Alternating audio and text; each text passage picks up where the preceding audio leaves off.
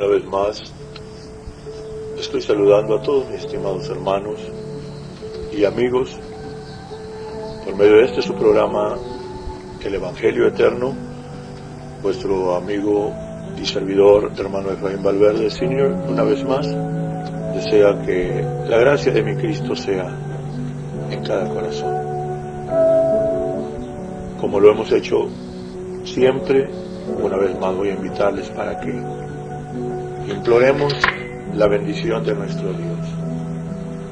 Padre nuestro, delante de ti vengo, Señor, con todo reconocimiento, para implorar tu bendición. No vengo confiando, Señor, en mi capacidad. No vengo confiando, Señor Santo, en mi sabiduría, porque no la tengo. Pero sí vengo confiando en tu guianza, tu asistencia. Y que tú eres también el que, una vez más, mi Dios, has de obrar en los corazones de los que escuchan. Porque no es mi mensaje, no es nuestro mensaje, es tu mensaje, es tu palabra. En el nombre de Jesucristo, mi Salvador, te ruego, Padre, que tú seas propicio y extiendas tu mano, toques a los que escuchan, respondas a la oración de los que están enfermos o necesitados, claman delante de ti. Te lo pido en el precioso nombre de Jesús, mi Señor, a quien sea la honra y la gloria y la alabanza para siempre. Amén. Quiero invitarles para que a continuación aprovechemos el tiempo que tenemos, que es precioso, porque es muy breve lo que puedo estar con mis hermanos, con mis amigos, en estos cuantos minutos. Y quiero invitarles para que escuchen una porción muy conocida que tenemos en el capítulo 8 del Evangelio según San Juan. Dice en los primeros versículos, y Jesús se fue al monte de las olivas y por la mañana volvió al templo y todo el pueblo vino a él y sentado él los enseñaba.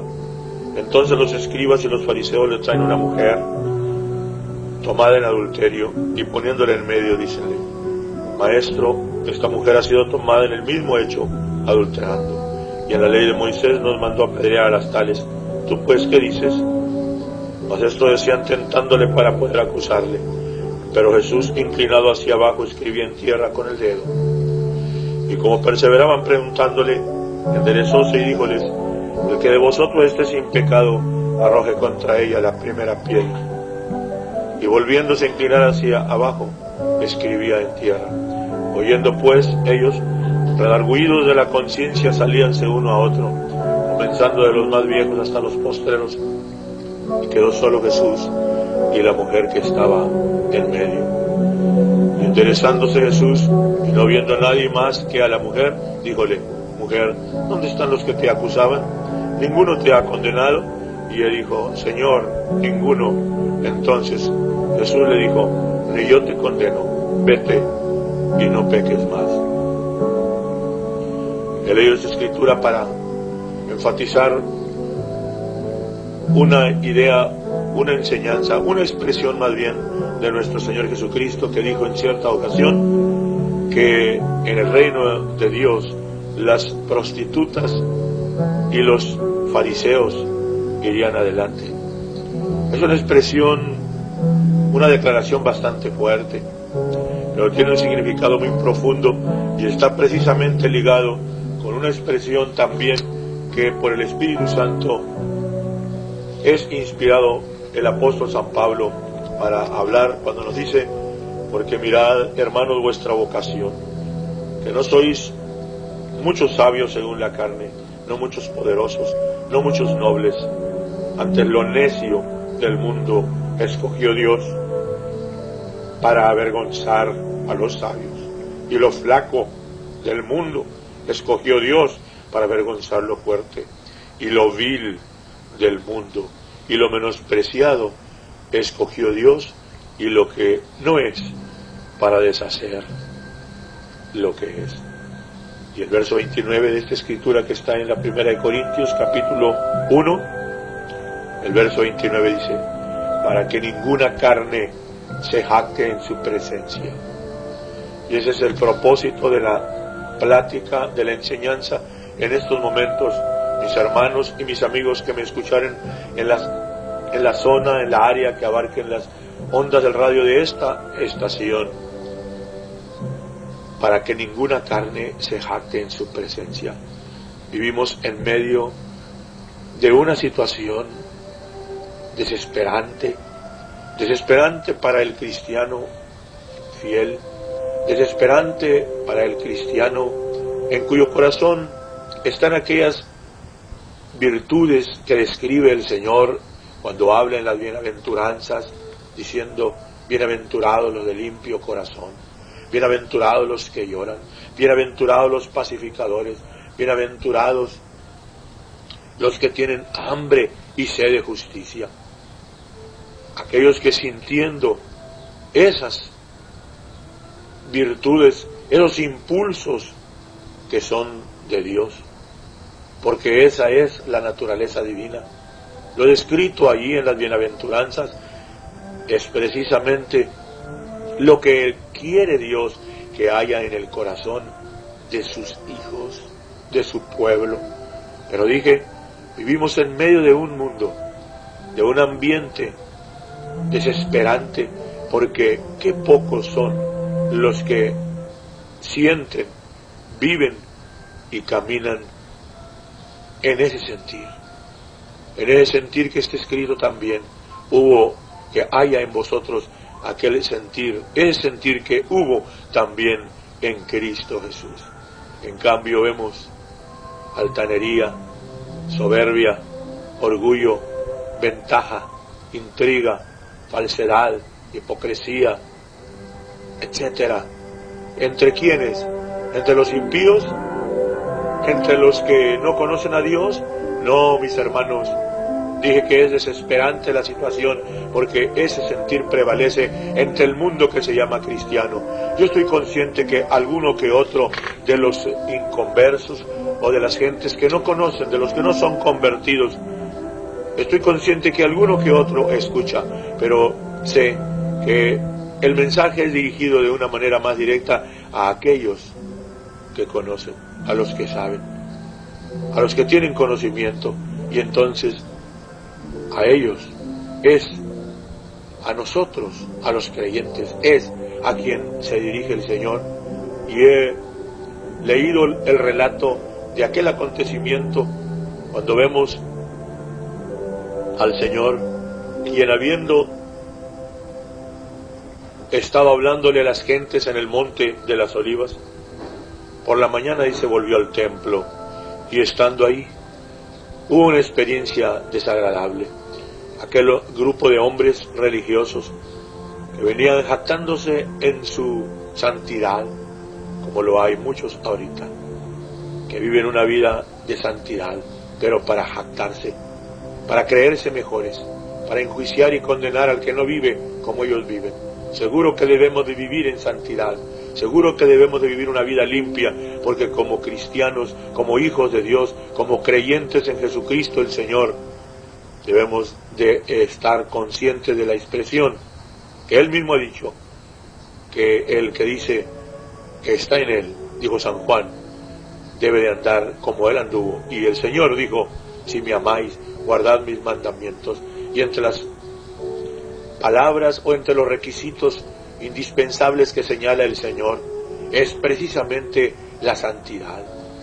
La santidad tanto en lo exterior, en la manera de actuar, en la manera de vivir, en la manera de vestir, en la manera de tratar en lo exterior, pero también la santidad en lo interior, en aquellas virtudes que he estado señalando, también nos habla otras porciones cuando San Pedro nos dice, dejando toda malicia y todo engaño, dejad, desead como niños recién nacidos la leche espiritual. Esas virtudes que están señaladas en los frutos del Espíritu, caridad, gozo, paz, tolerancia, benignidad, bondad, fe, mansedumbre, templanza, donde Santiago también señala que la sabiduría, que es de lo alto, es sufrida, es benigna, es modesta, etcétera esas virtudes son la santidad interior y debe de haberla. Es indispensable porque está señalado que sin la paz y la santidad nadie verá al Señor. Pero, ¿cuántos son?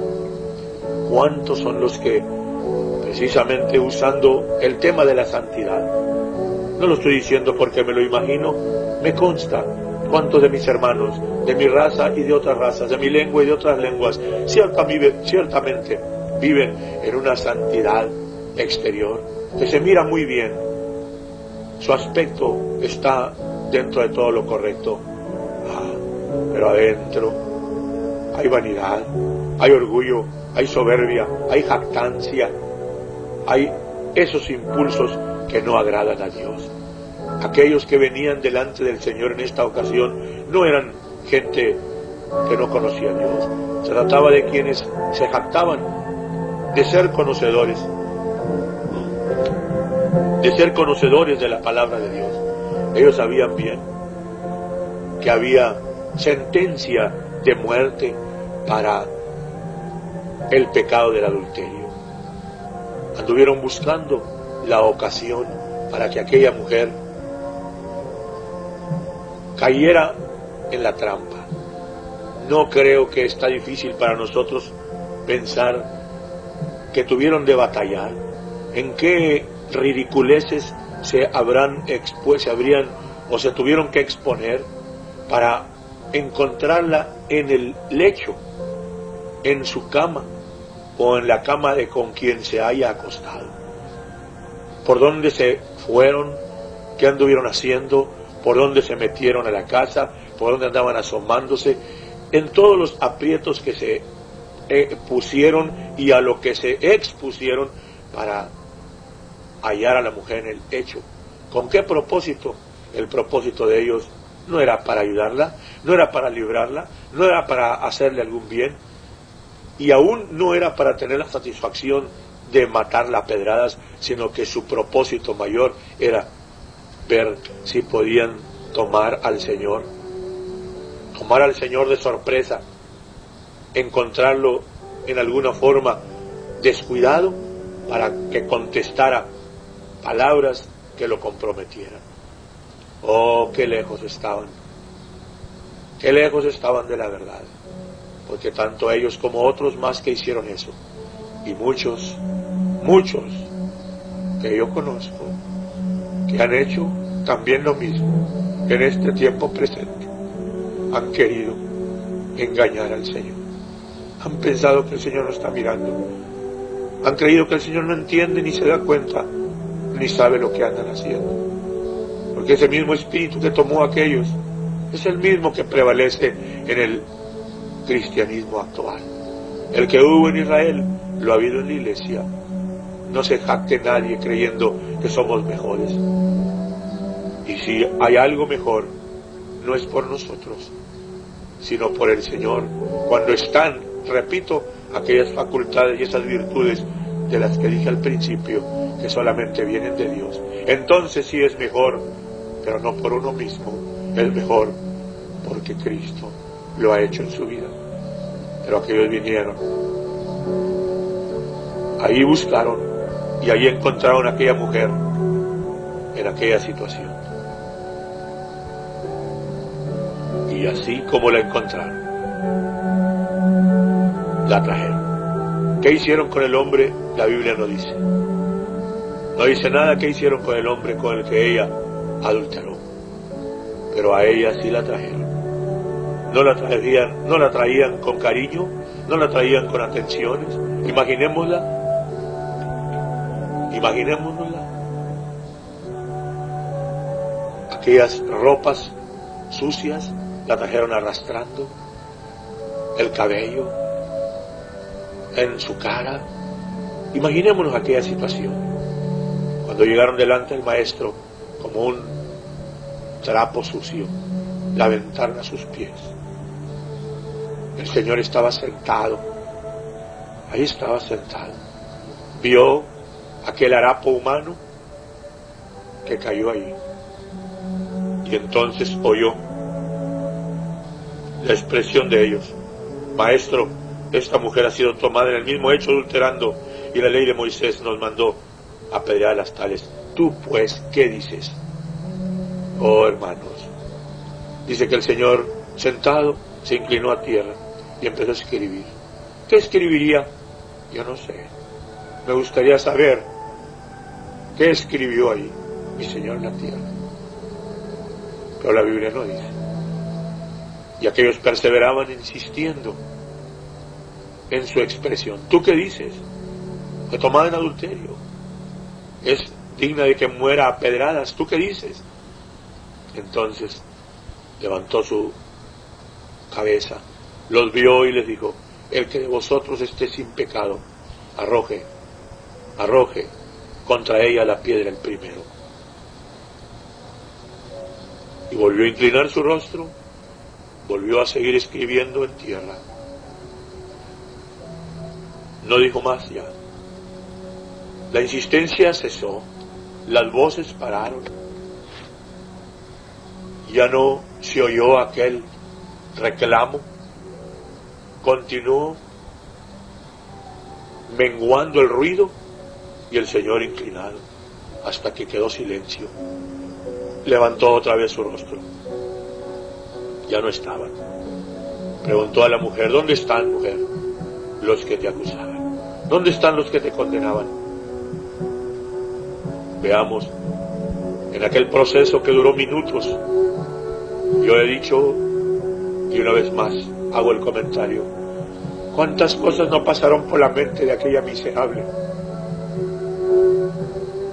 ¿Cuántos pensamientos no vinieron delante de aquella o en la mente de aquella mujer ahí tirada?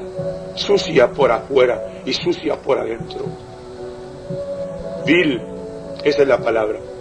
Vil, vileza, escrape de lo más arrastrado. Pero ahí estaba operándose la operación maravillosa que nada ni nadie puede hacer, solamente el Dios de los cielos. Ciertamente el Señor en su humanidad, ahí estaba. Ella estaba mirando a aquel ser humano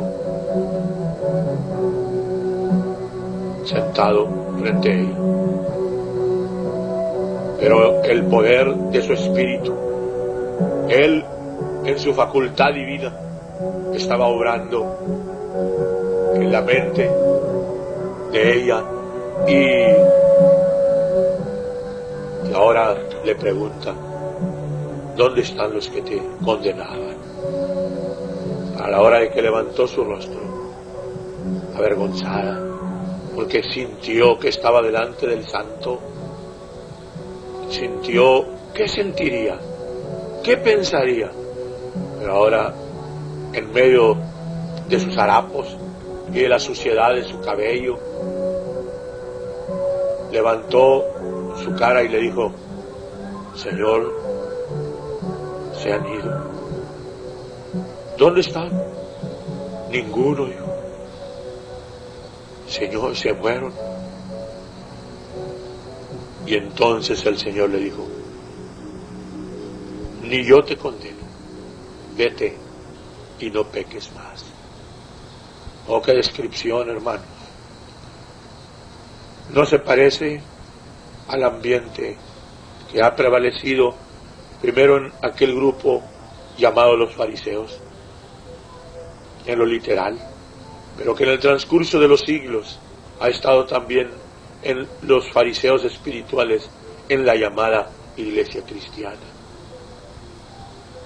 Y hasta el tiempo presente, ¿cuántos son los fariseos jactanciosos, que creen que son, se creen mejores, se glorían de su religión, se glorían de sus doctrinas. No me lo estoy imaginando, lo sé, porque lo estoy mirando de, de diario. Dios no ha cesado de traerme de un lugar a otro, tratando y relacionándome con muchos, con miles y miles de vidas. Y repito nuevamente, Veo con tristeza, empezando con muchos que se llaman ministros y predicadores de la verdad, del amor de Dios. Qué bonitos suenan sus palabras, Qué bonito se oye, qué bonito están sus púlpitos, muchos de ellos, qué hermosos templos tienen, a otros qué doctrinas también tan especiales predican. Todo hay, pero el espíritu farisaico ahí está, porque se creen, se jactan. ¿Cuántas veces he llegado a mirar la mirada de desprecio en el rostro de las llamadas cristianas cuando ha entrado precisamente una mujer pública al, al templo o al lugar de adoración, buscando misericordia, compasión, comprensión, ayuda, pero que ha encontrado la mirada de desprecio de las que son santas y miran con asco aquella inmunda.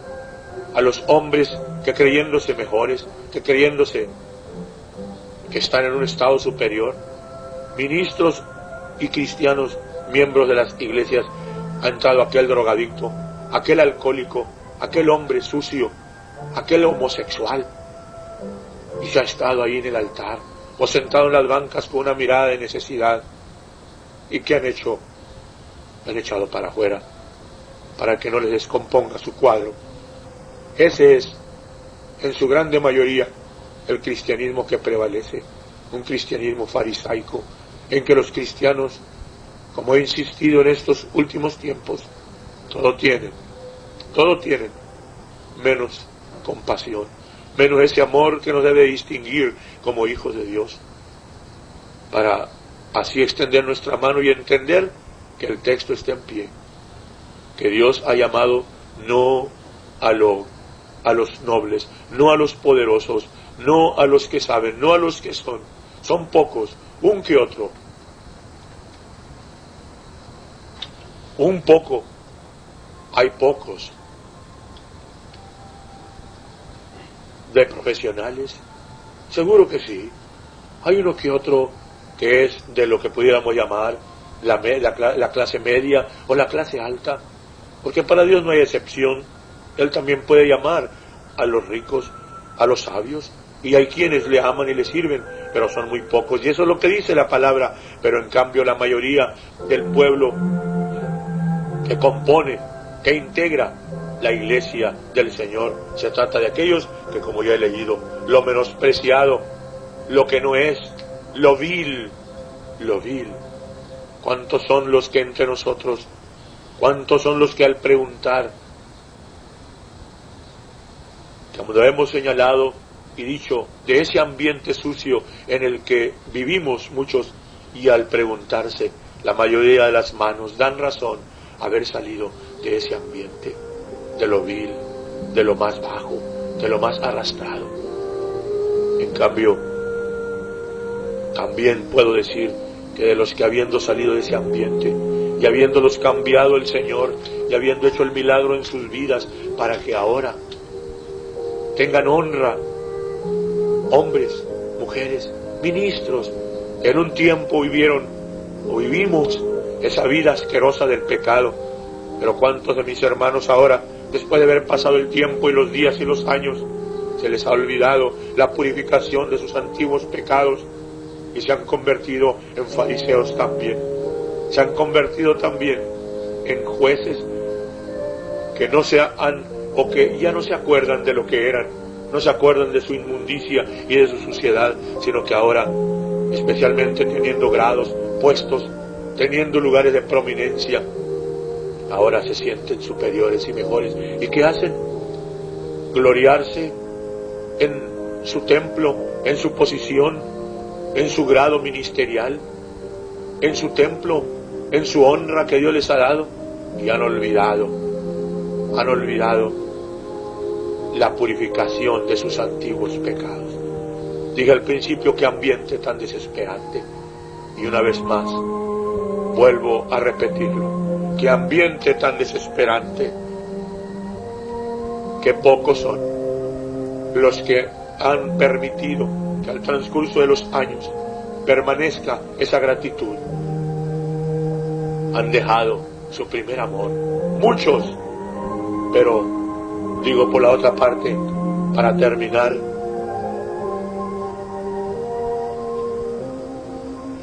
gracias a Dios por quienes tienen hasta este momento el sentir de Dios. Gracias a Dios por mis hermanos. Gracias a Dios por mis compañeros que conozco en un lugar o en otro, refiriéndome a mis hermanos como ministros, a través de fronteras y barreras raciales, a través de continentes donde Dios me ha traído. Conozco a algunos, no muchos, pero algunos, ministros, hombres, mujeres, cristianos, mayores y jóvenes, en quienes está el sentir de Cristo, que están libres de ese espíritu farisaico y en quienes está la compasión y que están y que están despiertos a la realidad de que lo vil, lo menospreciado es lo que escogió Dios, por eso nos llamó a muchos de nosotros de esa condición. ¿Para qué? Para que no nos gloriemos, para que nos acordemos siempre. Si tú eres uno de ellos, mi hermano, mi hermana que me está escuchando, recuerda, no importa los días que pasen y lo que tengamos de recibir de Dios, nunca olvidemos que el Señor ha llamado de lo más vil, de lo más bajo, con un propósito. Lo especifiqué y ahora lo repito para terminar, para que ninguna carne se jacte en su presencia. Para que ninguna carne se jacte en su presencia. Ese es el propósito del Señor. Dios les bendiga y el que ha entendido y ha invocado ese nombre maravilloso el nombre de Jesucristo el Señor en las aguas del bautismo para el perdón de sus pecados, no se gloríe, dele gracias al Señor. Y si tú no lo has hecho, mi hermano, te invito a que lo hagas, porque es mandamiento del Señor, para que Dios también te dé el don de su Espíritu Santo y así le sirvamos en santidad exterior e interior. La gracia de mi Cristo sea con todos vosotros en mi oración.